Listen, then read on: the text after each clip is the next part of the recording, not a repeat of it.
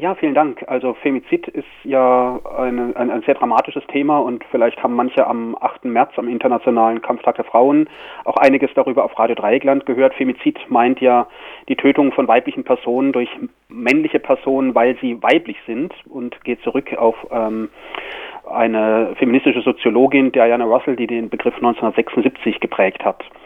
In der Reihe aus Politik und Zeitgeschichte ist jetzt vor zwei Tagen, nämlich am 3. April, ein 45 Seiten starkes äh, Readerheft äh, erschienen. In sechs Artikeln und einem Interview wird das Phänomen Femizid umfassend beleuchtet, in zwar primär wissenschaftlich.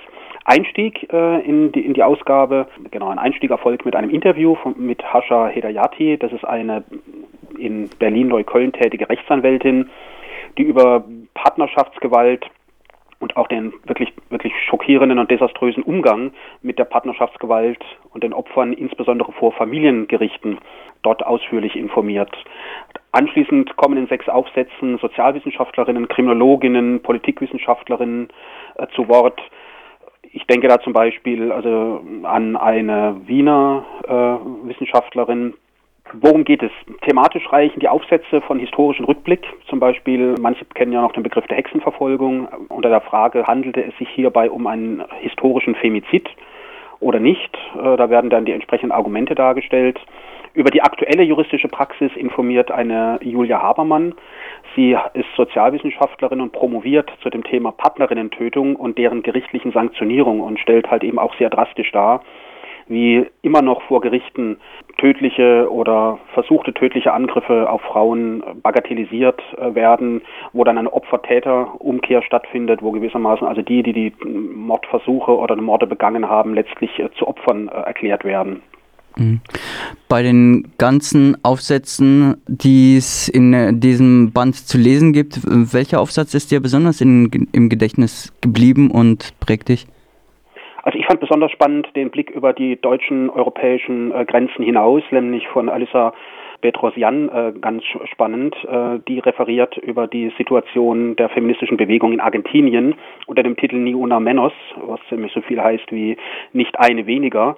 Dort fanden äh, 2015 in Buenos Aires äh, im, im, Juni ein, eine Riesendemonstration mit 250.000 Menschen statt, unter dem Gesichtspunkt, dass halt eben in Argentinien im Grunde alle 30 Stunden eine Frau ermordet wird. Und dieser Slogan von 2015, nie, men, äh, äh, ja, nie una menos, ist letztlich dann zum Kampfruf der Frauen in Lateinamerika geworden, bis dann nach Europa. Und das fand ich halt bei aller Wichtigkeit und aller Relevanz auch der Situation hier vor Ort in Europa und in Deutschland dieser internationalistische Aspekt, dass eben das Phänomen des Femizids immer noch leider schon viele Jahrhunderte und leider wahrscheinlich auch noch viele Jahrzehnte in Zukunft uns begleiten wird und dass dagegen gekämpft werden muss, Tag für Tag. Wo ist das Band denn zu lesen? Der Band ist kostenlos erhältlich. Man kann ihn entweder online lesen oder man kann ihn auch online kostenlos bestellen online einfach unter www.bpb.de, also Bertha Paula Bertha.de slash und dann aputz Anton Paula Ulrike Zeppelin und dann nach der Ausgabe Femizid vom 3. April 2023 suchen. Und vielleicht setzt ihr den Link auch auf eure Webseite. Also sprichst du eine Leseempfehlung aus? Ich spreche unbedingt eine Leseempfehlung aus. Es ist ähm,